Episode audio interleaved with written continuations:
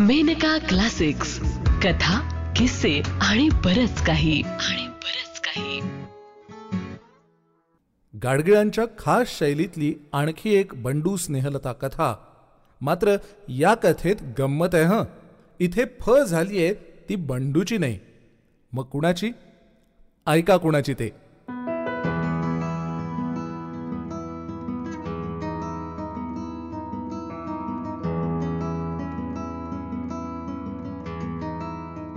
मेनका क्लासिक्समध्ये ऐकूया गंगाधर गाडगीळ लिखित कथा धसमुसळा बंडू आणि आज्ञाधारक जगू. दारावरची घंटी घणघणली घणा घणा वाजत राहिली आणि अखेर नरडं आवळल्यासारखा विचित्र आवाज तिच्यातून येऊ लागला. मग दाराच्या कडीचा ठो ठो ठो असा आवाज झाला आणि त्यातच स्नेहाल स्नेहाल अशा डरकाळीचा स्फोट झाला. आले आले आले! असं किंचाळत स्नेहल धावली आणि तिनं दाराची कडी काढली. कडी काढताच ती शिताफीनं मागे सरकली. कारण आता दरवाजा खाड दिशी उघडणार धाड दिशी भिंतीवर आदळणार आणि एखाद्या एडक्यासारखी मुसंडी मारून बंडू घरात प्रवेश करणार याची तिला पूर्ण कल्पना होती. प्रत्यक्षात तसंच झालं. मग घरात एक चक्री वादळ सुरू झालं.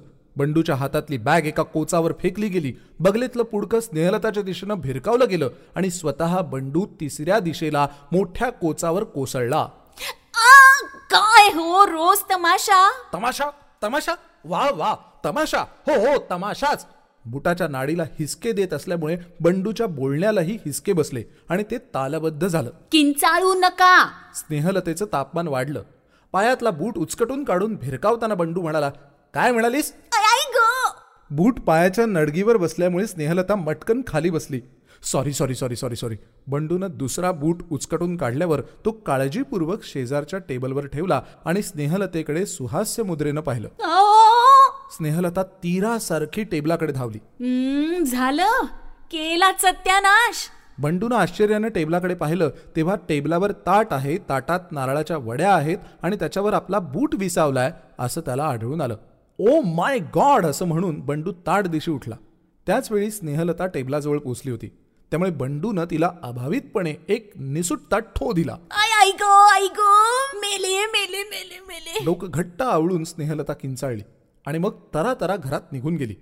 इडियट गाढव कुठची?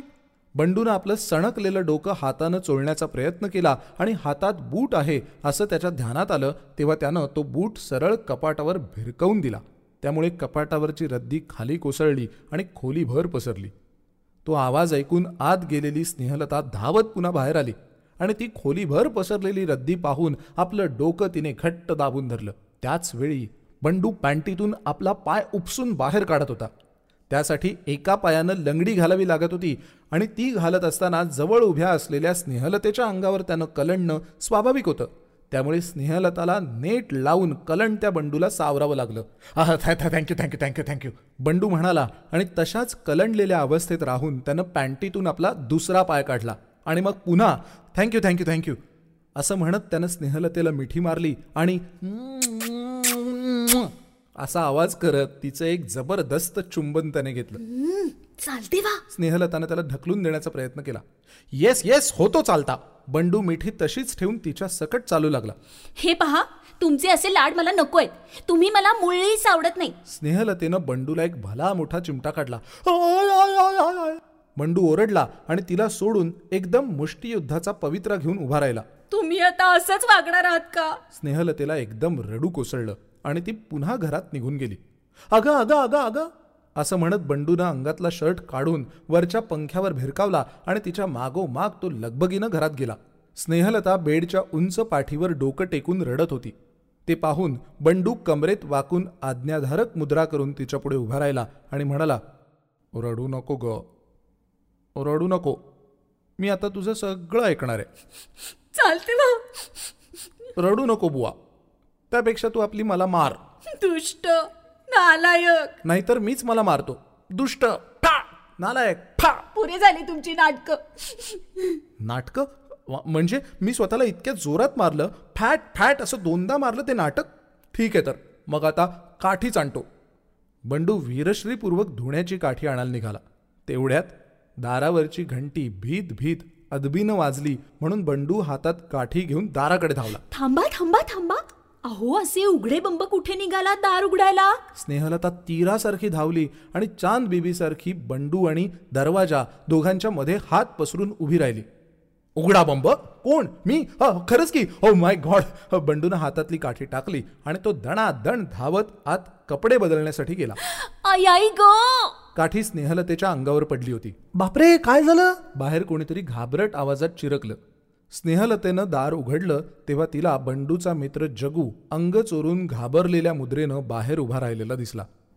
कुठे आहे? कुठे आहे चोर? कुठे आहे? आत डोकावून टकाटका बघत जगूनं घाबरटपणे विचारलं. चोर? कुठला चोर? अहो असं काय करता? आत्ता नाही का तो दणा दणा करत आला आणि त्यानं तुमच्या डोक्यात काठी मारली मग तुम्ही आय आय म्हणून ओरडलात? अहो चोर नव्हे जगू भाऊजी. ते आमचे हे म्हणजे तुमचा मित्र. म्हणजे? आमचा बंडू तुम्हाला काठीनं मारतो? इतकी मजल गेली त्याची. अहो काठीनं तर मारतातच. शिवाय अंगावर बूट फेकतात. ठो करून आपलं हे एवढं नारळासारखं डोकं माझ्या डोक्यावर आपटतात. स्नेहलतेनं आपल्या छळाची करुण कथा जगूला ऐकवली. बंडू बंड्या तू काय समजलास काय?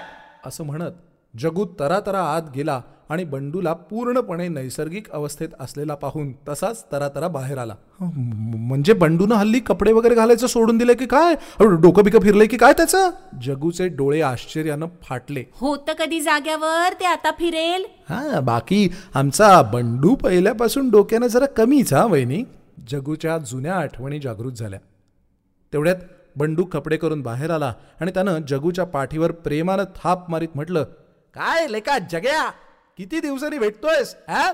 लेका होतास कुठे इतके दिवस? कुठे मेला होतास? इथे बंडूनं जगूच्या पाठीवर दुसरी थाप मारली. पहिल्या थापेनं खचलेला जगू दुसऱ्या थापेनं मटकन खाली बसला आणि ओरडला अरे काय म्हसोबा संचारलाय का तुझ्या अंगात? बंडूनं अश्वहास्य करीत आणखी एक थाप मारण्याकरता हात उचलला पण जगू चपळाईनं बाजूला झाल्यामुळे बचावला. मग जगू औंढा गिळून म्हणाला बंडू तू आमच्याशी असं वागतोस ते ठीक आहे पण अरे वहिनीच्या अंगावर बूट फेकणं त्यांना आपल्या डोक्याने ठो देणं आणि त्याच्याही पुढे जाऊन काठीनं मारणं हे हे हे फार झाला. हा फार म्हणजे काय? अगदी टू मच झालं. हा? असं सांगितलं तुला हिने? आणि तुला खरं वाटलं? हा बंडूनं जगूचे दोन्ही दंड पकडले आणि त्याला गदा गदा हलवलं. त्याला असं हलवल्यावर सत्य काय ते बाहेर पडेल अशी बंडूची कल्पना असावी. जगू किंचाळला. स्नेहलता त्याच्या मदतीला धावली. बंडू एवढ्या मोठ्यानं हसला की तो कोचवर कोसळला. त्यानंतर सगळी स्थिरस्थावर व्हायला अंमळ वेळच लागला. स्नेहलतेनं चहा करून आणला आणि जगूच्या हातात कप देत ती म्हणाली बाकी सगळं जाऊ दे भाऊजी. पण तुम्हीच सांगा की संध्याकाळी ऑफिसातून घरी आल्यावर तुम्ही कसे वागता? नाजूकपणे चहाचा एक घुटका घेत जगू म्हणाला "आह, त्याचं काय आहे वहिनी? दर वेळेला बेल वाजवली म्हणजे घरातून बाहेर येऊन दार उघडायचं या गोष्टीचा बायकांना फार त्रास होतो. म्हणून मी घराची एक किल्ली माझ्याजवळ ठेवली आहे. त्या किल्लीनं दार उघडून मी घरात जातो. मात्र दार उघडताना मी एकदा घंटी वाजवतो. गाढवच आहेस. मग घंटी कशाला वाजवतोस? अरे घंटी वाजवतो ती मी आलोय म्हणून. नाहीतर दार वाजवलं तर तिला वाटेल की चोर आला. मग ती घाबरायची नाही का बरं? हा आणि चोर घंटी वाजवून आला तर आ, बंडूनं शंका उपस्थित केली. तुम्ही मध्ये मध्ये बोलू नका बरं. सांगा हो तुम्ही भाऊजी. स्नेहलता उत्सुकतेनं दोन्ही गालावर हात ठेवून पुढे झुकली. घरात गेल्यावर मी तिला वेणी देतो. रोज वेणी घेता तुम्ही नलिनीबाईंसाठी? पहा पहा शिका थोडी अक्कल. हां मग पुढे? मग मी गरमागरम बटाटे वड्यांची पुडी तिच्यासमोर ठेवतो. कारण तिला बटाटे वडे आवडतात. जगू भाविक मुद्रेनं निरूपण करीत होता. ऐका ऐका. अहो भाऊजी हे आणि नानू भाऊजी दोघे हॉटेलात जाऊन बका बका बका बका खात असतात. पण कधी बायकोसाठी भजी वगैरे काही न्यावं असं त्यांना वाटत नाही. अहो इतकं कशाला? दहा पैशांची शेंगदाण्याची पुडी सुद्धा आणत नाही. ए, नाही हा, नाही नाही नाही नाही नाही, नाही. हे नाही ऐकून घेणार आम्ही. परवाच मला माझ्या खिशात एक मसाला सुपारीची पुडी सापडली. त्यातली अर्धी मी तुला दिली होती. दिली होती की नाही? हा दिली होती. बंडूनं आपल्यावरच्या आरोपाचं प्रभावीपणे खंडन केलं. तुमचं राहू द्या हो. जगू भाऊजी मग पुढे? म्हणजे नेहमीच मी बटाटे वडे नेतो असं नाही. कधी समोसे कधी कचोरी कधी भजी तर कधी बर्फी अशा वस्तू नेतो. हा मग पुढे? मग मी तिला चहा करायला मदत करतो. म्हणजे काय करता? मी पातेल्यात पाणी भरून देतो. ते मग ती गॅसवर ठेवते. मग मी साखरेचा डबा काढून देतो. तेव्हा ती साखर घालते. त्यानंतर मी चहाचा डबा काढून देतो आणि इथे चहाला उकळी फुटत असताना तिकडे दूध गरम करतो. जगू आपल्या पत्नी व्रताची अद्भुत कथा सांगत राहिला. आणि जग्याची बायको बाळंत होते ना तेव्हा सगळ्या कळा त्याच्या पोटात येतात आणि बायकोला फक्त मूल होतं. नालायक लेखाचा इडियट बंडूचा पुरुषी अरेरावीपणा उफाळून आला आणि तो स्त्रीमुक्तीला मुठी वळून आणि दात ओठ खाऊन विरोध करू लागला. नको वहिनी मी नाही पुढे सांगत. जगू रडव्या मुद्रेनं म्हणाला अहो त्यांना काय घाबरताय तुम्ही? मी आहे ना. स्नेहलतानं बंडूकडे भेदक नजरेनं पाहत आश्वासन दिलं. पण नकोच हो वहिनी. मी असं सांगितलं ना की लोक माझ्यावर चिडतात. परवा सधूच्या घरी मी बायकोशी कसं वागतो ते सांगितलं तेव्हा सधूनं मला मुठी वळून दाखवल्या. दुसऱ्या दिवशी तो ऑफिसच्या दाराशी दबा धरून राहिला होता आणि त्यानं मला धक्काबुक्की केली. कमाल आहे या पुरुषांची. म्हणजे आपण आपल्या बायकांशी चांगलं वागायचं नाही. अरेरावी करायची. आणि दुसरा कुणी चांगला वागला तर त्याला धक्काबुक्की करायची. वारे वा स्नेहलतानं सात्विक संतापानं बंडूवर रोखलेली नजर त्याची छाती भेदून आरपार निघून गेली. अहो हे काहीच नाही वहिनी. ऑफिसात टेलिफोनवरून धमक्या येतात. अगं बाई कोण देतं धमक्या? मी सांगतो मी सांगतो. जनू देतो धमक्या. तोंडावर रुमाल बांधतो आणि मॅनेजर साहेबांच्या डायरेक्ट लाईनवरून धमक्या देतो. तो कालच मला सांगत होता. बंडूनं ख्या ख्या करून हसत उत्साहाच्या भरात रहस्यस्फोट केला. पण का? स्नेहलता चित्कारली. आपण आपल्या बायकोचा वाढदिवस कसा साजरा केला ते यानं जनूच्या बायकोला सांगितलं. आता तूच सांग असं केल्यावर तो बिचारा जनू रागवेल नाही तर काय करील? बंडूनं जनूचं वागणं रास्त असल्याचा निर्वाळा दिला. दुष्ट धटिंगण म्हसोबा कुटचे जाऊ देऊ वहिनी आपण यांच्याकडे लक्षच नाही द्यायचं. मी तुमच्याकडे आलो होतो तो तुमचा सल्ला घ्यायला. एका महत्त्वाच्या बाबतीत तुमचा सल्ला घ्यायचा होता मला. जनू अतिशय विनम्रपणे म्हणाला. सल्ला? आणि माझा? काहीतरी काय भाऊजी? स्नेहलता इतकी खुश झाली की तिचा चेहरा फुगलेल्या पुरीसारखा दिसू लागला. त्याचं काय वहिनी? माझ्या बायकोचा आता पुढचा वाढदिवस येतोय. कितवा रे? बंडूनं अगदी सहजगता विचारलं. असेल कितवाही. तुम्हाला कोणी चोमडेपणा सांगितलाय? स्नेहलतेनं त्याला फटकारलं. तर बरं का बहिणी मला प्रश्न पडलाय की या वाढदिवसाला द्यावं काय? म्हणजे म्हणजे कसं आहे वहिनी अगदी गोंधळ उडून गेला माझा. काही सुच्चेनासच झालंय.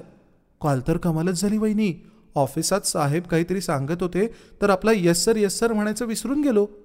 आपल्या त्या भयानक गफलतीच्या नुसत्या आठवणीनं देखील जग्गू थरथरला. अहो भाऊजी त्यात एवढा गोंधळ उडण्यासारखं काय आहे? नलिनीबाईंनाच विचारायचं त्यांना काय हवं ते? स्नेहलतेनं अडचणीतून सोपा मार्ग सुचवला. बरोबर सांगितलं वहिनी अहो इतकी वर्ष मी अगदी हेच करीत होतो. बरं का वहिनी माझी आपली ही सवयच आहे. कुठल्याही बाबतीत तिला विचारायचं आणि ती सांगेल तसं करायचं. पण गेल्या वर्षी ती माझ्यावर रागावली. जगूच्या तकतकीत चेहऱ्यावर पुन्हा चिंतेची आभरे जमा झाली. नलिनीबाई तुमच्यावर रागवल्या? त्यांनी सांगितलेली वस्तू तुम्ही त्यांना आणून दिली तरी रागवल्या? काहीतरी काय सांगता भाऊजी? स्नेहलतानं मानेला झटका दिला. अगं तो यस सर म्हणायला विसरला असेल.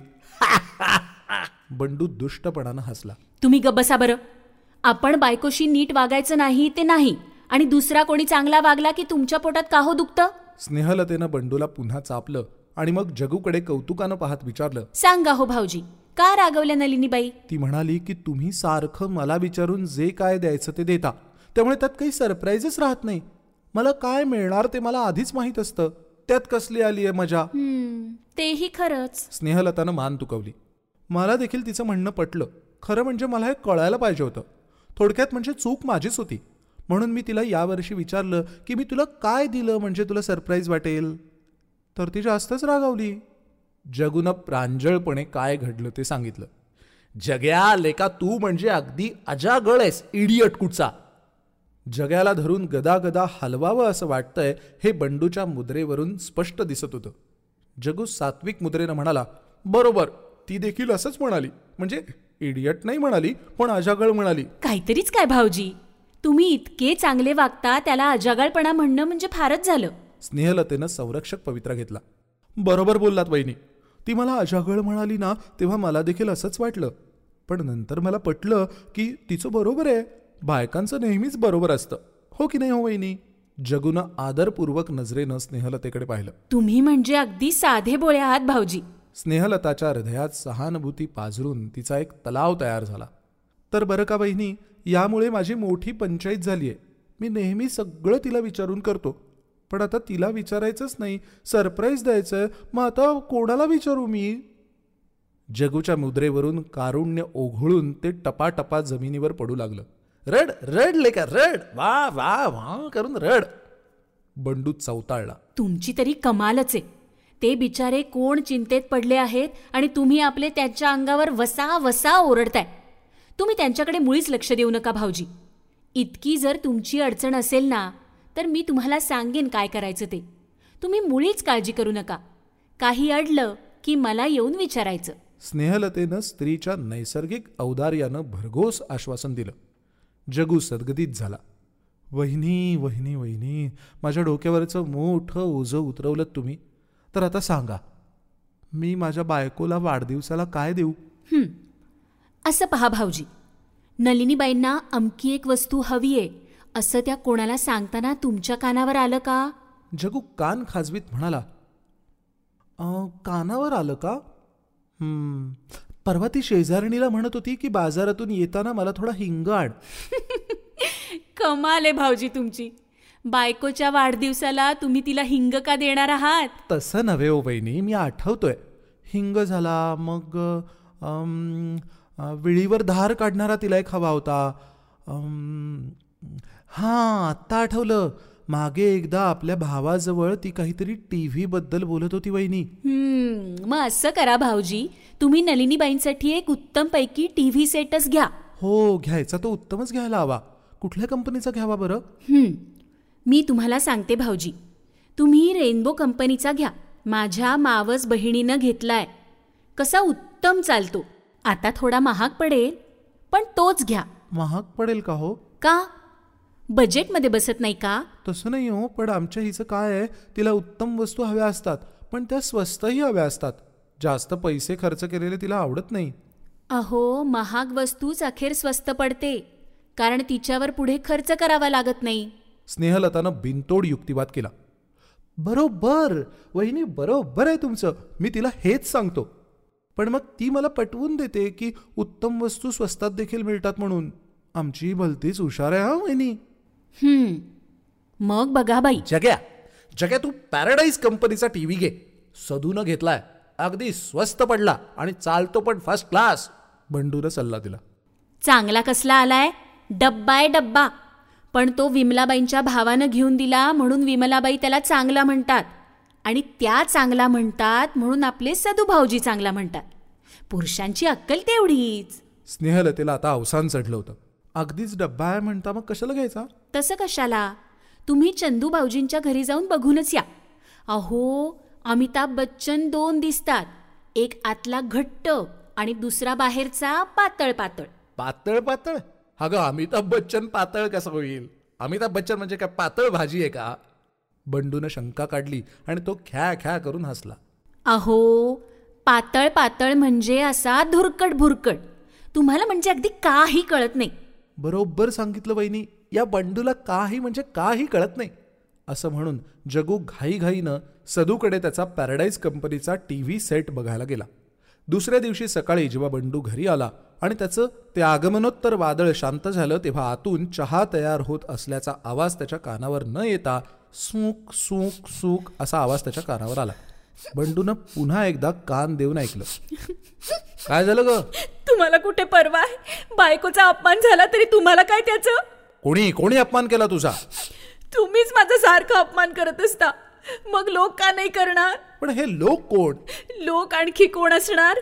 तुमचेच मित्र ते सदू भाऊजी आहेत ना? सदून? सदून तुझा अपमान केला? अगं पण तो दिल्लीला गेलाय दिल्लीहून तो तुझा कसा काय अपमान करेल?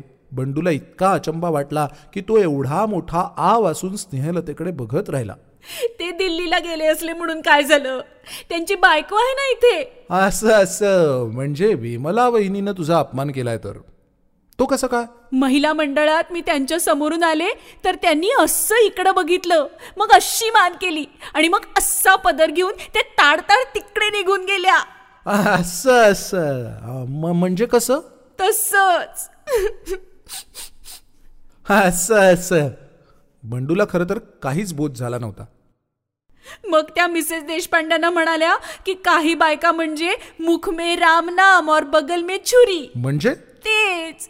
मिसेस देशपांड्यांनी त्यांना विचारलं. तेव्हा त्या म्हणाल्या की मी कशाला कोणाचं नाव घेऊ? ज्यांच्याबद्दल मी बोलतीये त्यांना ते कळेल. अगं अ- अगं पण म- मला काहीच कळलं नाही. तुम्हाला नसेल कळत. मला कळतं सगळं. काय कळतं? त्या म्हणाल्या त्या म्हणजे कोण? मी तरी कशाला नाव घेऊ? त्यांनी नाव नाही घेतलं तर मी देखील नाही घेणार. ज्यांना कळायचं त्यांना कळेल. म्हणतात कशा? की रेनबो कंपनीचे टी व्ही सेट म्हणजे नुसती डबडी असतात. ते कोणी घेत नाहीत. पण काही बायकांच्या मावस बहिणींचे नवरे रेनबो कंपनीत नोकरीला असतात. ते आपली कंपनी बुडू नये म्हणून रेनबोचे सेट चांगले असं सांगतात. ह्या कोण बायका? त्या रेनबो कंपनीत डबडी विकायला कशा गेल्या? बंडूच्या मंदमतीला काहीच उलगडा होईना. रेनबो कंपनीत कशाला कोण डबडी विकायला जातील? पॅराडाईज कंपनीचे डब्बे स्वस्त मिळतात ना मामाच्या वशिल्यानं. मग चिक्कू बायका तेच डब्बे घेणार. ह्या चिक्कू बायका कोणाच्या मावस बहिणी रेनबो कंपनीच्या की पॅराडाईज कंपनीच्या? आता बंडू सगळं काही नीट समजावून घेण्याचा शर्थीचा प्रयत्न करत होता. तर त्या चिक्कू बायका म्हणतात कशा? की चिक्कू बायकांच्या घरी डब्बे तरी असतात पण काही चिकटगुंडा बायकांच्या घरी डब्बे देखील नसतात रेडिओचे खोकेच असतात. तू आधी मला सांग आपण चिक्कू बायकांच्या बाजूचे आहोत की चिकटगुंडा बायकांच्या बाजूचे आहोत की आपण आपल्या मावस बहिणीचा आहोत? बंडू आता पार चक्रावून गेला होता. तुम्ही मला काही सांगू नका. तुम्ही टी व्ही सेट घेतला नाही म्हणून मला हा सगळा अपमान सहन करायला लागला. तेवढ्यात घंटी घाबरटपणानं वाजली आणि भेदरलेल्या जगूनं घरात प्रवेश केला. त्याला पाहताच स्नेहलता त्याच्या अंगावर धावून जात म्हणाली जगू भाऊजी तुम्हाला कोणी हा चोंबडेपणा करायला सांगितला होता? असं काय करता वहिनी? मी काय केलं? जगू पार गांगरून गेला. तुम्ही सदू भाऊजींच्या घरी कशाला गेला होता? अहो, असं काय करता वहिनी? तुम्हीच नाही का सांगितलं मला की त्यांच्या टीव्हीवर अमिताभ बच्चन घट्ट दिसतो की पातळ दिसतो ते बघा म्हणून? मग तसा मी गेलो आणि म्हटलं की तुमच्या टीव्हीवर मला अमिताभ बच्चन घट्ट दिसतो की पातळ दिसतो ते बघायचं आहे तर विमला वहिनी म्हणाल्या की आमचा अमिताभ बच्चन पातळ आहे असं तुम्हाला कोणी सांगितलं? तशी मी म्हटलं की मी नाव सांगणार नाही. मग त्यांना कसं कळलं? स्नेहलतेनं खोदून खोदून चौकशी केली. तेच मलाही आश्चर्य वाटलं. त्याने मला विचारलं की आज कोणाकडे गेला होता? तेव्हा मी म्हटलं की मी दादरच्या एका मित्राकडे गेलो होतो. मग त्याने विचारलं की तुम्ही नानूभाऊजींकडे गेला होता की बंडू भाऊजींकडे? तशी मी म्हटलं की मी नानूभाऊजींकडे काही गेलो नव्हतो. तेव्हा विमल वहिनींनी ताबडतोब ओळखलं की मी बंडूकडे गेलो होतो. वहिनी तुम्हाला सांगतो बायका म्हणजे भलत्याच हुशार असतात बुवा. जगू बराच वेळ कौतुकानं मान हलवत राहिला. बरं. काय झालं ते झालं. आता मात्र भाऊजी तुम्ही रेनबो कंपनीचा सेटच घेतला पाहिजे. तसं नाही. आता माझ्याबरोबर दुकानात चला आणि आपण घेऊनच टाकू. अगदी नाकावर टिच्चून घ्यायचा टिच्चून आणि बिचाऱ्या जगूला काय होतंय ते कळण्यापूर्वीच त्यानं रेनबो कंपनीचा सेट खरेदी केला. इतकंच नव्हे तर वाढदिवसाला तो जगूच्या घरी पोचेल अशी व्यवस्था करण्यात आली होती. वाढदिवसाच्या दिवशी स्नेहलता टी व्ही सेट जगूच्या घरी कसा पोहोचेल आणि तो नलिनीबाईंना कसा आवडेल याची कल्पना करत होती. आणि मधून मधून बंडूला कोपरानं ढोसकून त्या भावपूर्ण प्रसंगाचं काल्पनिक वर्णन करत होती. तेवढ्यात घाबरटपणानं घंटी वाजली आणि आपला साफ पडलेला चेहरा सावरीत जगू आत आला.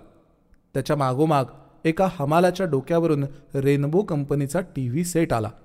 स्नेहलता आश्चर्यानं किंचाळली. अगुबाई हे काय भाऊजी? तुम्ही आता इथे कसे? आणि सेट का आणलात? घरी नाही का न्यायचा? अहो वहिनी घरीच नेला होता पण मी पोचायच्या आधीच दुसरा एक फॉरेन कंपनीचा सेट आमच्याकडे येऊन बसला होता. तो कसा? अहो तिच्या भावानं तिला तो भेट म्हणून दिला होता. म्हणून मग मी आणलेला सेट पाहून आमची ही भलतीच भडकली. तडा तडा बोलली नुसती. रागावली म्हणजे इतकी फास्ट बोलते म्हणून सांगू आणि पुन्हा सगळं कसं मुद्द्याला धरून. भलतीच हुशार आहे. तिनं बरोबर ओळखलं की मी कोणाचा तरी सल्ला घेतला असणार. आणि त्यामुळे तिनं मला विचारलं ही कोणाची अक्कल? मग तुम्ही माझं नाव सांगितलं? स्नेहलता हपकून गेली होती. छे हो मी कसा सांगेन? पण तिनं ओळखलं आणि म्हणाली स्नेहलताबाईंना कोणी हा चोंबडेपणा करायला सांगितला होता? म्हणजे? मी चोंबडेपणा केला? अहो तुम्ही येऊन माझा सल्ला विचारलात. मग मी बिचारीनं एवढं धडपड करून चांगला सेट तुम्हाला घेऊन दिला आणि पुन्हा मीच वाईट. स्नेहलता अगदी चवताळून गेली. छे हो वहिनी तुम्ही कशा वाईट असाल? मी तिला तेच सांगत होतो की वाईट चोमडा वगैरे सगळं काही मीच आहे. पण ती ऐकेच ना. म्हणायला लागली की स्नेहलताबाईंचीच सगळी चूक आहे आणि बोलण्यात ती इतकी हुशार आहे ना वहिनी की मला तिनं अखेर तिचं म्हणणं पटवून दिलं. आणि म्हणून हा सेट तुम्हाला द्यायला आणि तुमच्याकडून त्याचे पैसे परत आणायला मी इथे आलो आहे जगू इतक्या निरागसपणे हे सगळं सांगत होता की त्याला गदा गदा हलवावं आणि मग उकळत्या पाण्यात उलट बुचकळावं अशी तीव्र इच्छा बंडूच्या मनात खदखदू लागली. आत्ता आपण ऐकलीत गंगाधर गाडगीळ लिखित अक्षय वाटवे आणि माधवी तोडकर यांच्या आवाजात धसमुसळा बंडू आणि आज्ञाधारक जगू ही कथा. ही कथा पहिल्यांदा एकोणीसशे ब्याऐंशीच्या जत्रा दिवाळी अंकात प्रकाशित झाली होती. ही मेनका प्रकाशनची दोन हजार बावीसची प्रस्तुती आहे.